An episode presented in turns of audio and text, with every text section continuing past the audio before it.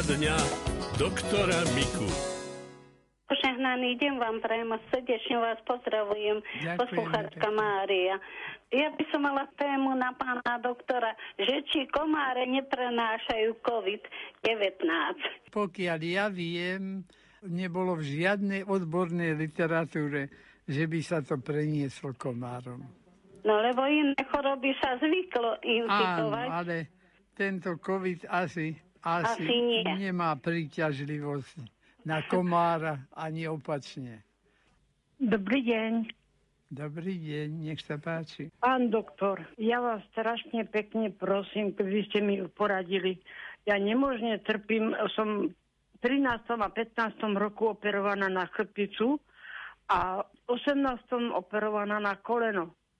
Ale mňa to takto koleno veľmi bolí, že sa to ne, budú 3 roky januári a nemôžem si dať rady, jak hodinu pochodím dve, ja už nemôžem od bolesti vydržať. A nemôže pán doktor nič zistiť, aby mi to znova mohol operovať. Tak e, neviem, čo by som mohla s tým robiť. No strašne mám bolesti. Jak chrbte, tak aj kolene. Už som bola aj v nemocnici. Už mi robili všelijaké rengeny. Aj v Martine som bola na tých rengenoch. Len jeden pán doktor mi toľko povedal, že mám zúžené šlachy a že by to tak strašne bolelo. No, ja ho musím mať stále zafačované to koleno. Nemôžem ináč chodiť, kým ho nemám dobre stiahnuté. Musím to ortezu nosiť, alebo čo. Áno. No a neviem si, pán doktor, dať rady. no ak máte ale len koleno stiahnuté, tak No. krv pod kolenom potom stagnuje a môžu sa vám vytvoriť krčové žily pod kolenom. No zatiaľ, Ta- takže zatiaľ to by- tam nemám. No to by ste Ale- nemali ale robiť, len koleno stiahnuť. Ak chcete mať koleno pevné, tak radšej pančuchu elastickú, ktorá to stiahne od prstov až nad koleno. To áno, tak, to môže. takú mám. No, tak to No. radšej tak stiahujte, nie koleno stiahnuť a na lítku potom žily nedostávajú poriadne krv. A nemôžem ani tú pančuchu, takú tú, to koleno, čo je obyčajné, ani to, keď si dám, to tam úplne ma to štípe. No, No.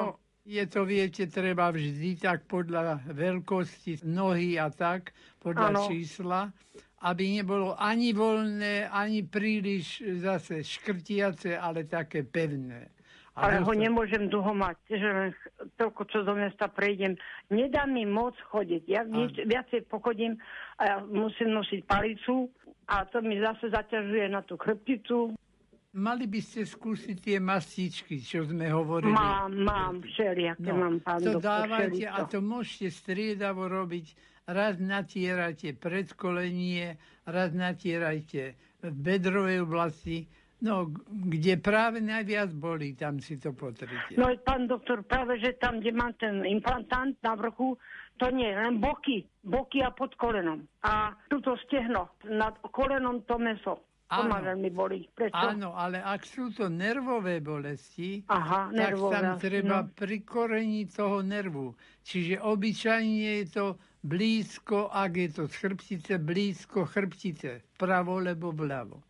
Tam je tiež dôležité, aby ste sedávali správne a nemali takú veľmi zošúverenú tú chrbticu a ne, nezohýňali si ju nesprávnym smerom. A ešte by som vás, pán doktor, veľmi pekne poprosila. V roku 2009 mm, mi vytrhal pán doktor 20 zubov. Áno. No a všetko mi to musel pozašívať, tie diery, lebo Áno. on mi to nevytrhal, ale on mi to vydlabal. Tak ste No si a užili. aj spodné, aj vrchné. No. Ale to, ja mám teraz už tak, tak nepríjemný pocit, nemôžem mať tie dasná bolia. Aj pod nebi a nemôžem nosiť vôbec náhradné zuby. Nic nemôžem.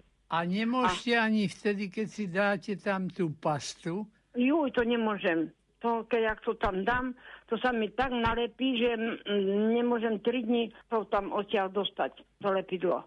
tak Hmm. ešte existuje taká podložka, ktorá sa tam nalepí. No a to, keď si dáte pod protézu, čiže pozdĺž si to musíte tam vložiť a do toho položiť tú protézu.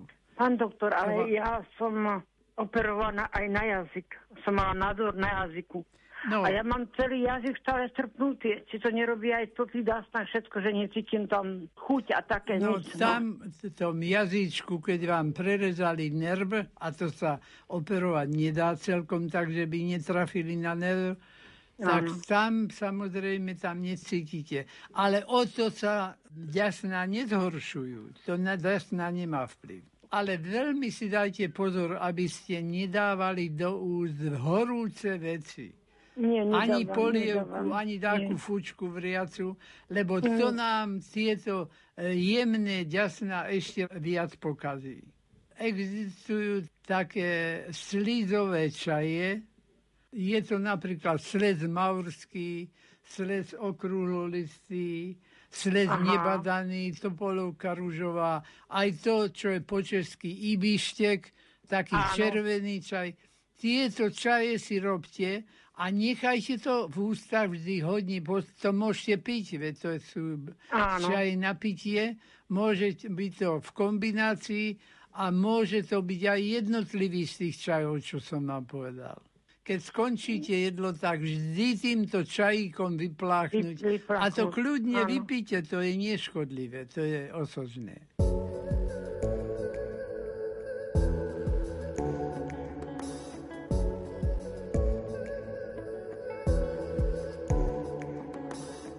Písal sa deň, kedy som si povedal, že by som rád kúsok šťastia daroval úsmevy, pocit nádeje. Nech sa v tejto chladnej dobe srdce zahrie. Spojeme sa silu, priložme lásky spoluváhu. Spojeme si vieru, napravíme pravdu na mieru. Láska svoj.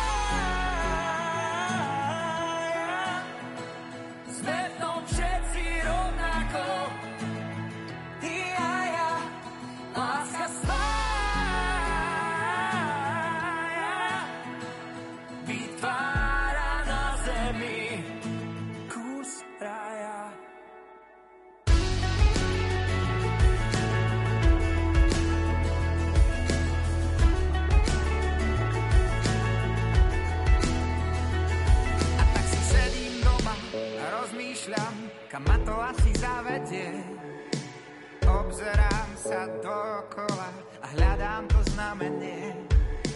Verím, že bude dobre a hudba bude dôvodom, že stretneme sa v kruhu úprimnom a pokornom.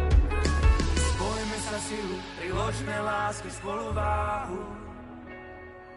Spojme si vieru, napravíme pravdu na mieru. Láska spája.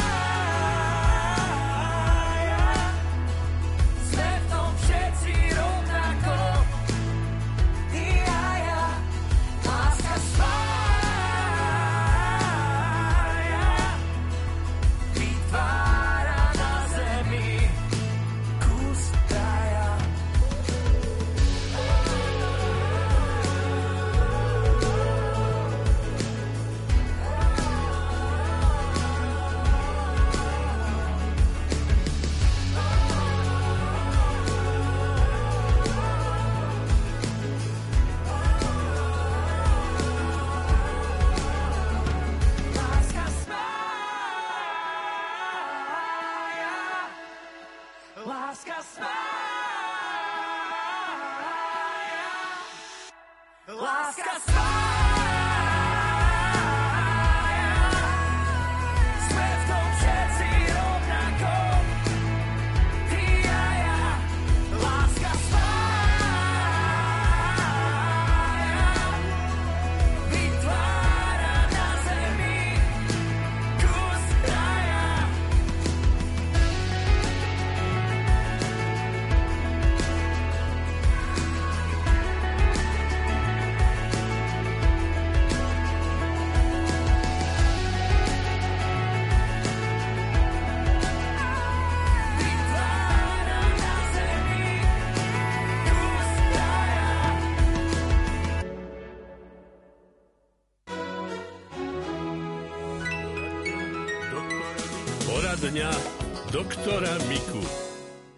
Prišlo aj niekoľko SMS-iek, takže poďme sa, pán doktor, pozrieť aj na písomné správy. Ano. Jeden z našich poslucháčov má takúto otázku. Zistili mu žalúdočné vredy a helikobaktera. Čo by mu pomohlo?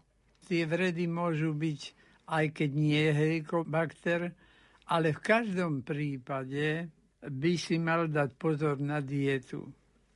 Za prvé, horúce veci veľmi zle robia, nepohryzená potrava, to ten žalúdok to musí potom držať dlho a to sa nerozpúšťa.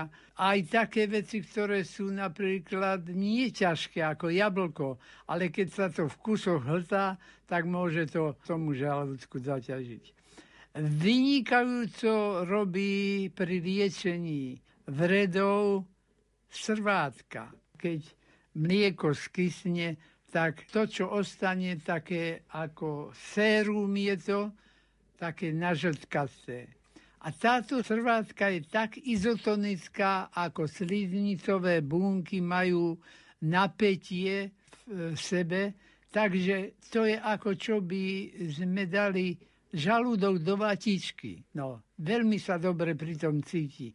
Nemusí ani vylúčovať, ani vstrebávať. Jednoducho povolí a hojí to potom.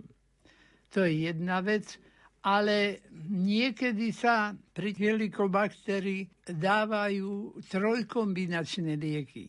No, tak tie sú trošku aj ťažké, až na jeden z nich, ktorý nie je ťažký, ale nie je problém to zničiť. Len za 2-3 týždne budú robiť test a znovu to budete mať. Toho je totiž toľko, že obliznite si prsty a už to máte tam. Takže ak by len tie helikobaktery ostali a už nebol by vred, tak ďalej vredy to vytvárať nemôže, ale v každom prípade ho niektorí radia vykinožiť, kým sa to vylieči.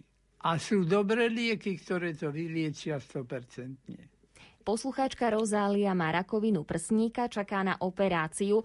Pýta sa, akú stravu by ste jej odporučili. Hlavne, aby jedla hodne takých sviežých rastlinných vecí.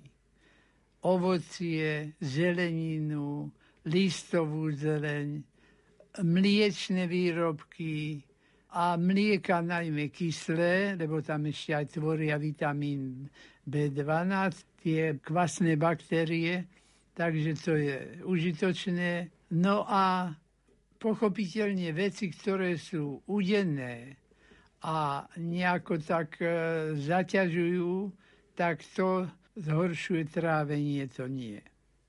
Ďakujeme. Ďalšia písomná otázka. Pán doktor, trpím migrénou. Zistila som, že ak zjem čokoládu, hneď sa mi migréna začne.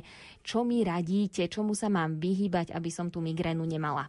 No, viete, moja najstaršia dcéra mala vždy migrénu tiež po kakave, po čokoláde. A mala tú čokoládu veľmi rada aj kakao. Tak naozaj tam nie je inej voľby, len buď migréna, alebo čokoláda. No niekto to má po odležaných syroch, napríklad po tých plesňových syroch. Niekto to má po cibuli. Niekto to má aj po čerstvom syre, keď zje viacej. Takže, ak viete, po čom to máte z potravy, na to si dajte veľký pozor, toho sa vyhýbajte. A keď, tak len malých množstvách, ktoré vám to nevyprovokuje. A ešte posledná písomná otázka. Pán doktor, prosím o radu. Moja mamička má problémy so stolicou, nebola už niekoľko dní. Boli sme aj u chirurga, aj u obvodnej lekárky. Užíva antibiotika aj probiotika.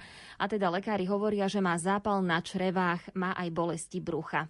Dá sa nejako pomôcť tomu tráveniu? No, tak tie probiotika, antibiotika nie, to nie je vtedy akurát tá pravá liečba, ale probiotika áno tie sú dobré a tie bolesti môžu svedčiť, že sa tam tvoria vetry a veľa vetrov, keď je, môže to byť z toho, že sú tam zlé tie flóry.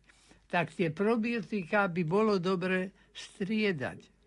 Raz jedno, raz druhé, ale vždy tie živé kultúry kyslomliečné produkty, ktoré sú napísané, že vydržia mesiac.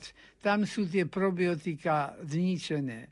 Ale tam, kde je napísané, že spotrebujte do 7 dní, tak to sú oni. Alebo do 10 dní.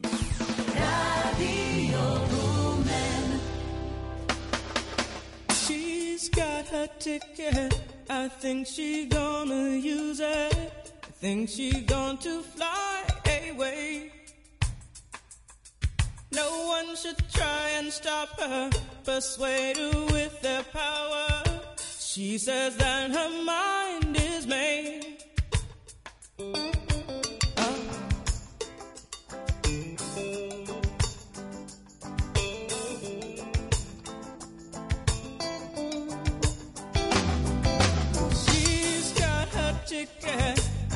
she gonna use it. I think she to fly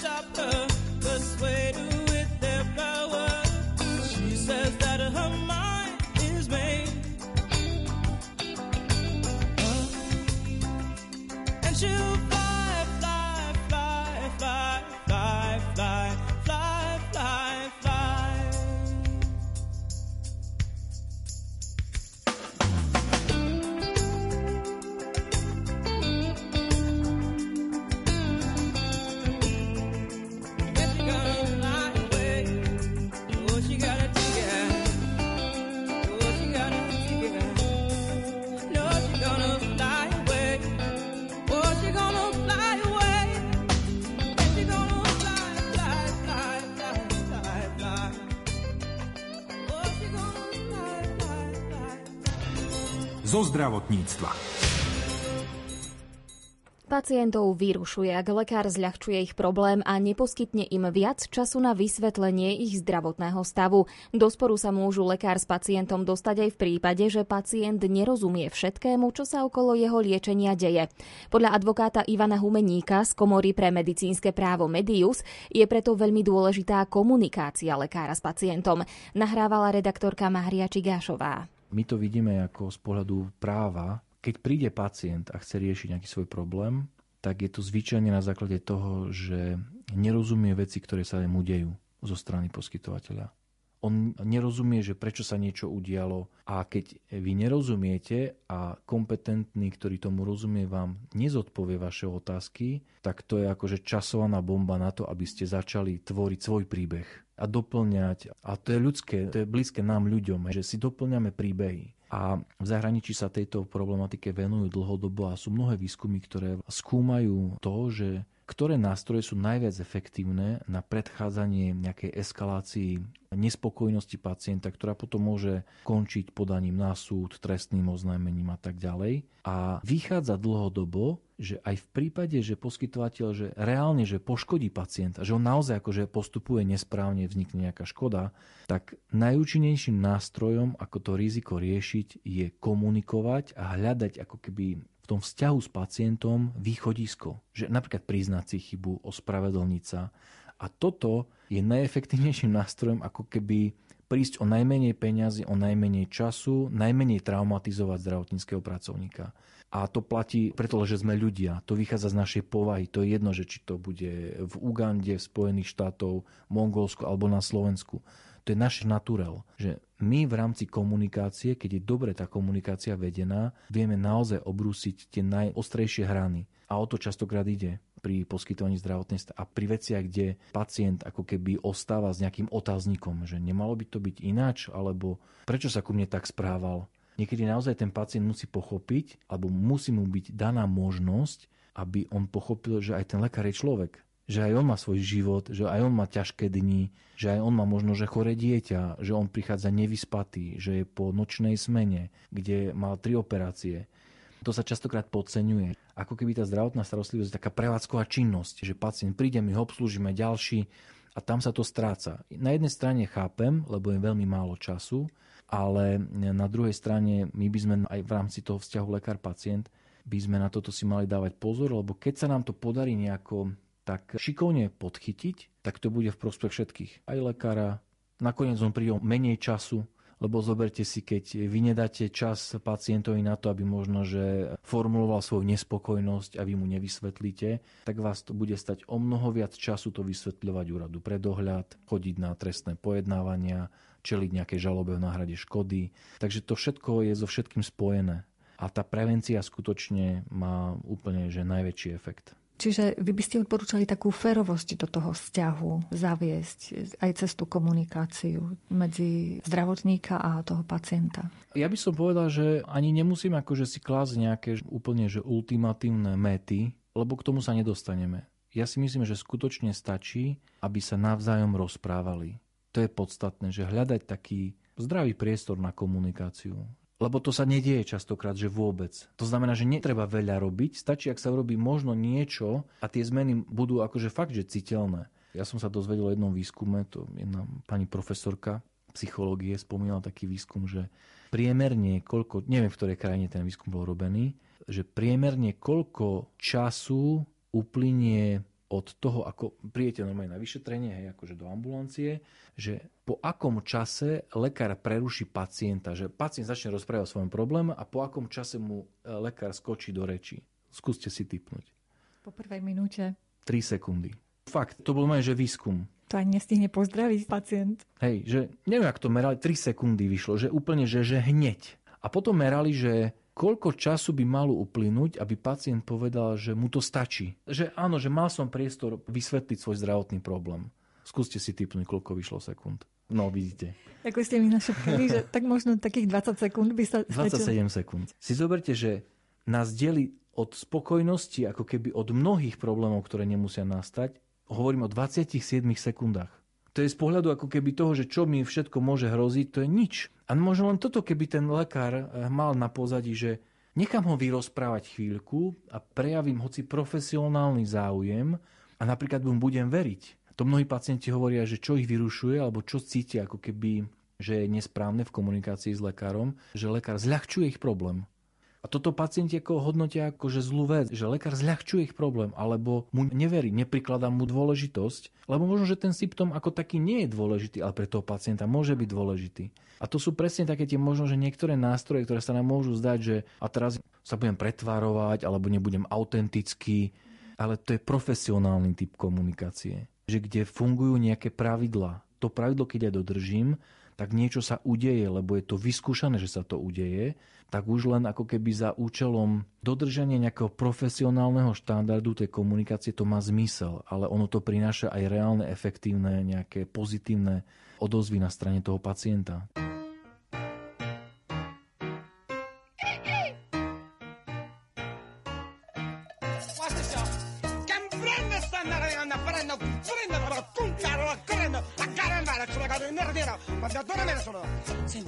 Uh, you understand that? No. Well, uh, like, I don't understand how you can, because, like, I've been to, you know, Paris, Beirut, you know, I mean, uh, Iraq, Iran, Eurasia, you know, I speak very, very, um, fluent Spanish. Uh, todo está bien chévere. You understand that? Chévere. Chévere. Is that right, mama? Yeah, because I got my shaking room, I'm going to do a little thing. Everybody's got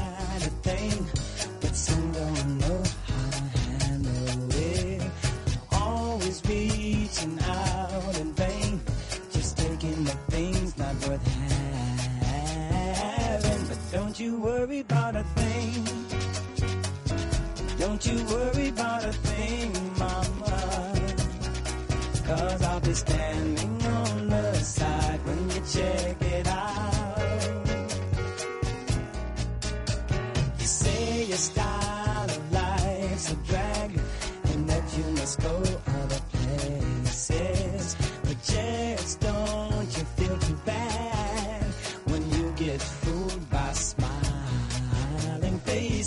Don't you worry about a thing. Don't you worry about a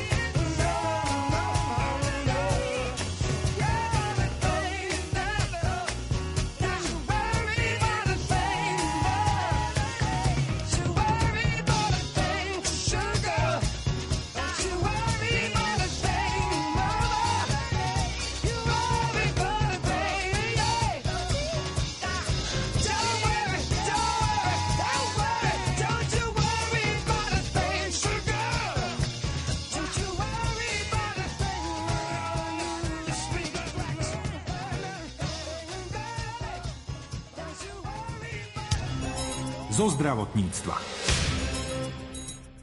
Dopriať si pobyt v kúpeľoch môžu aj ľudia s problémami so srdcom. Nie každá kúpeľná liečba je však pre nich vhodná. S primárom oddelenia funkčnej diagnostiky Stredoslovenského ústavu srdcovo chorôb v Banskej Bystrici Romanom Margócim sa o tejto téme porozprával spolupracovník Rádia Lumen Martin Petráš. Ako je to s kúpeľnou liečbou a ľuďmi, ktorí si myslia alebo vedia, že majú nejaký problém so srdcom? No záleží na tom, či ide o kúpeľnú liečbu, ktorá má tomu srdcu pomôcť, alebo je to kúpeľná liečba, ktorá je zameraná na iné choroby a pacient zároveň sa lieči na srdce. Tam je základná myšlienka, aby pacient s nejakým nevyrovnaným srdcovo ochorením nešiel do kúpeľov, kde sa napríklad aplikuje intenzívne teplo v podobe treba z nejakého horúceho bahna, horúcich vaňových kúpeľov, aby nedošlo pôsobením tepla k prílišnému rozsiahnutiu ciev, dramatickému poklesu tlaku a namiesto toho, že by tá kúpeľná liečba pacientovi pomohla, mu naopak uškodí. Aké môžu byť varovné príznaky toho, že tu treba byť opatrný a pred nastúpením na kúpeľnú liečbu by mal navštíviť kardiológa? Ono toto ani nie je v prvom pláne nejako starosť pacienta ak iný špecialista ako kardiolog predpisuje alebo vystavuje návrh na kúpeľnú liečbu z nejakej svojej indikácie a vie o tom, že pacient má nejaké problémy s vyšším tlakom alebo treba prekonal infarkt alebo jednoducho je len vo vyššom veku a spomínajú sa nejaké kardiologické diagnózy v jeho papieroch, on sám už väčšinou pacienta odošle ku kardiologovi, prípadne internistovi, prípade geriatrovi, už podľa toho, o akého pacienta ide, aby sa vyjadril k tej kúpeľnej liečbe, či je z jeho pohľadu pre pacienta nie škodlivá, ak by bez takéhoto vyjadrenia pacient odniesol alebo lekár poslal do zdravotnej poisťovne takéto tlačivo, aj samotný referent nejaký pre kúpeľnú liečbu by zrejme takéto tlačivo vrátil ako neúplné, pretože v rámci nejakej prevencívie komplikácií o čo sa samozrejme snaží každý. Potrebujeme, aby v tých kúpeľoch pacient naozaj absolvoval procedúry, ktoré k tomu prináležia a nemal zbytočné rozkolísanie nejakých kardiovaskulárnych chorôb alebo kardiovaskulárnych situácií. Veľa sa v poslednom období hovorí o post-covidovej liečbe. Je to aj vaša skúsenosť? Chodia ako vám pacienti po covidových stavoch, prípadne ich liečite, pretože mnohí idú na kúpeľnú liečbu, dokonca ju niektorí majú hradenú z verejného zdravotného poistenia. Stretávate sa s takýmito pacientami vo svojej ambulancii post-covidovými? Teraz častejšie nám odosielajú pacientov, ktorí trpia na nejakú intoleranciu fyzickej námahy. To je jeden zo základných parametrov aj napríklad chronického srdcového zlyhávania, ale pri podrobnejšom vyšetrení zistíme, že EKG je treba v norme, sonografia srdca je v norme a nakoniec nejakou vylúčovacou metódou prídeme na to, že pacient je treba 3-4 mesiace po prekonaní covidu a keď sme nedokázali tzv. organické ochorenie srdca, tak sa ako najpravdepodobnejšie vysvetlenie ponúka práve stav po prekonaní covidu. E, nie je toto úplne domena kardiológie, pretože v akutnom štádiu je to ochorenie, ktoré manažuje skôr teda infektológ a potom kvôli možným hroziacim alebo prítomným komplikáciám je to hlavne pneumolog, ktorý sa týmto pacientom venuje a nejaké špeciálne kardiologické programy pre týchto pacientov nie sú. Takže toto je skôr otázka e, do tej dlhodobej starostlivosti pre plúcnych lekárov. Samozrejme, registrujeme aj my, že niektorí naši pacienti už boli alebo čakajú na absolvovanie takejto liečby. Hovorí sa o prevencii plúcnej fibrózy, o používaní kortikoidov, o používaní liečebných laserov. Tých možností, o ktorých sa hovorí, je veľa, ale toto je taká situácia, keď sa všetci asi učíme za pochodu, pretože nikto s tým doteraz skúsenosti nemal prvýkrát sme nejako zavzatí do takejto situácie a snažíme sa proste, aby sme tým pacientom pomohli čo najviac. Mohli by sme si ešte možno na záver povedať, akým spôsobom sa ku vám pacienti dostanú? Či je potrebné odporúčanie od všeobecného lekára?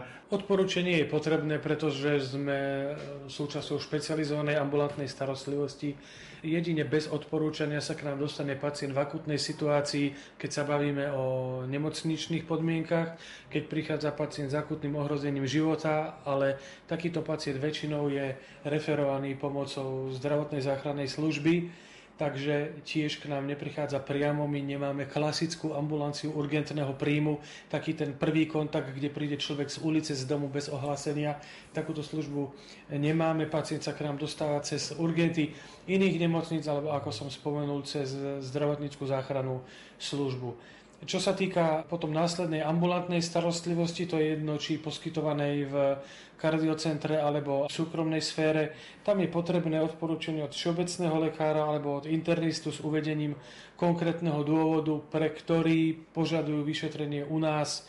Potom pacienta objednáme, vyšetríme, rozhodneme o ďalšom postupe a keď je to potrebné, tak ho ďalej manažujeme.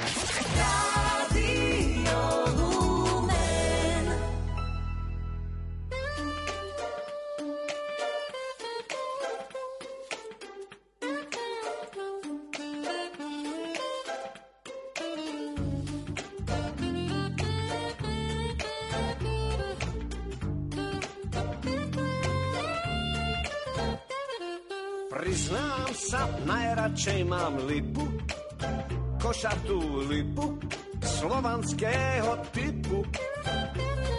Vždy v júli kvety sa z nej sypú. A z nich je naj, naj, naj. Lipový čaj.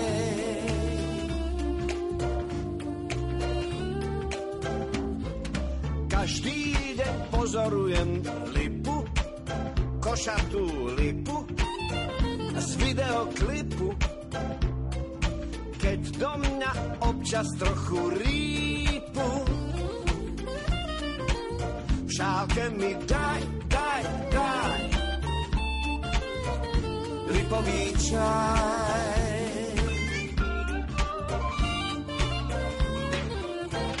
Lipový čaj, sladký a horúci, lipový čaj hreje ma pri srdci. Čaj lipový mi obnoví spomienku na chute zabudnuté.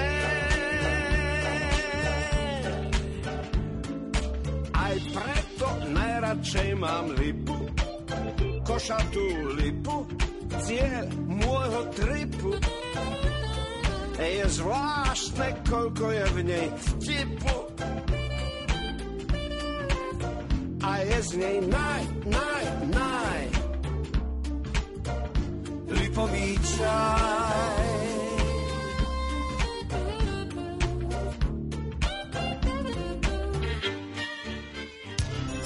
Zo zdravotníctva. Aj po pesničke pokračujeme v rozhovore s kardiológom Romanom Margovcím zo Stredoslovenského ústavu srdcovocievných chorôb. K mikrofónu ho pozval Martin Petráš. Blíži sa leto, odťaží to od covidu a prípadne od kúpeľnej liečby. Aké sú vaše odporúčania pre našich poslucháčov ako kardiológ? Na čo by mali dávať pozor?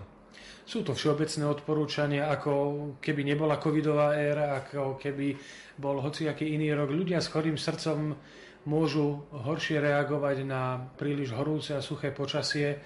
A všeobecne sa odporúča pre nás ako ľudí zo stredného pásma, keď už naberieme v tejto covidovej dobe odvahu ísť k moru v lete, mali by sme si zobrať príklad od miestnych, ktorí v čase najväčšej páľavy sa skryjú, majú siestu medzi 11. a 3. ich nevidíte. Väčšinou vidíte len turistov, ktorí proste bez ohľadu na vlastné zdravie sa snažia doslova využiť každú minútu na tej dovolenke. Pritom zoberme si príklad naozaj od tých miestnych skoro ráno, neskôr večer. Ak už musím ísť v tých inkriminovaných hodinách na slnko, dám si klobúk, alebo nejakú inú pokrývku hlavy, myslím na dostatok tekutín, samozrejme ak sú nejaké špeciálne diagnózy, ktoré musia mať naopak reštrikciu tekutín. Toto sa toho netýka, ale kto je už na tom zdravotne tak zle, predpokladám, že necestuje k moru v horúcich mesiacoch a radšej si vyberie začiatok alebo koniec sezóny. Mať so sebou na takýchto cestách svoje lieky, radšej aj do zásoby v rezerve, Môže sa stať, že bude cesta neprejazná, alebo letisko nebude vybavovať, takže potrebujeme mať nejakú rezervu svojich liekov, aby sme neboli v strese. Musíme si uvedomiť, že hoci kde v zahraničí síce naše lieky môžu existovať, ale často majú iný názov, aj keď majú rovnakú účinnú látku a rozhodne e, majme so sebou európsky preukaz zdravotného poistenca, nie len slovenský. Pre istotu sa aj komerčne pripoistíme pretože cestovné kancelárie mnohé majú síce základné poistenie, ale tu by som sa naozaj nespoliehal na nejaké základné poistenie. Išiel by som vyslovene konkrétne po tom, čo ma trápi, do akého rizika idem a komunikoval by som s nejakou poisťovňou komerčnou, presne na účely, keď ideme na nejakých 10-14 dní niekam, keby sme si dali aj veľmi vysoké krytie, počnú s, ja neviem, stratou batožiny končiac výlohami v nemocnici a podobne, to poistenie na takýto krátky čas nás nezrujnuje a budeme veľmi radi, ak ho nebudeme musieť využiť, ale keby preca, tak dokáže nás alebo, alebo našich spolu cestujúcich na tom zájazde zbaviť mnohých starostí.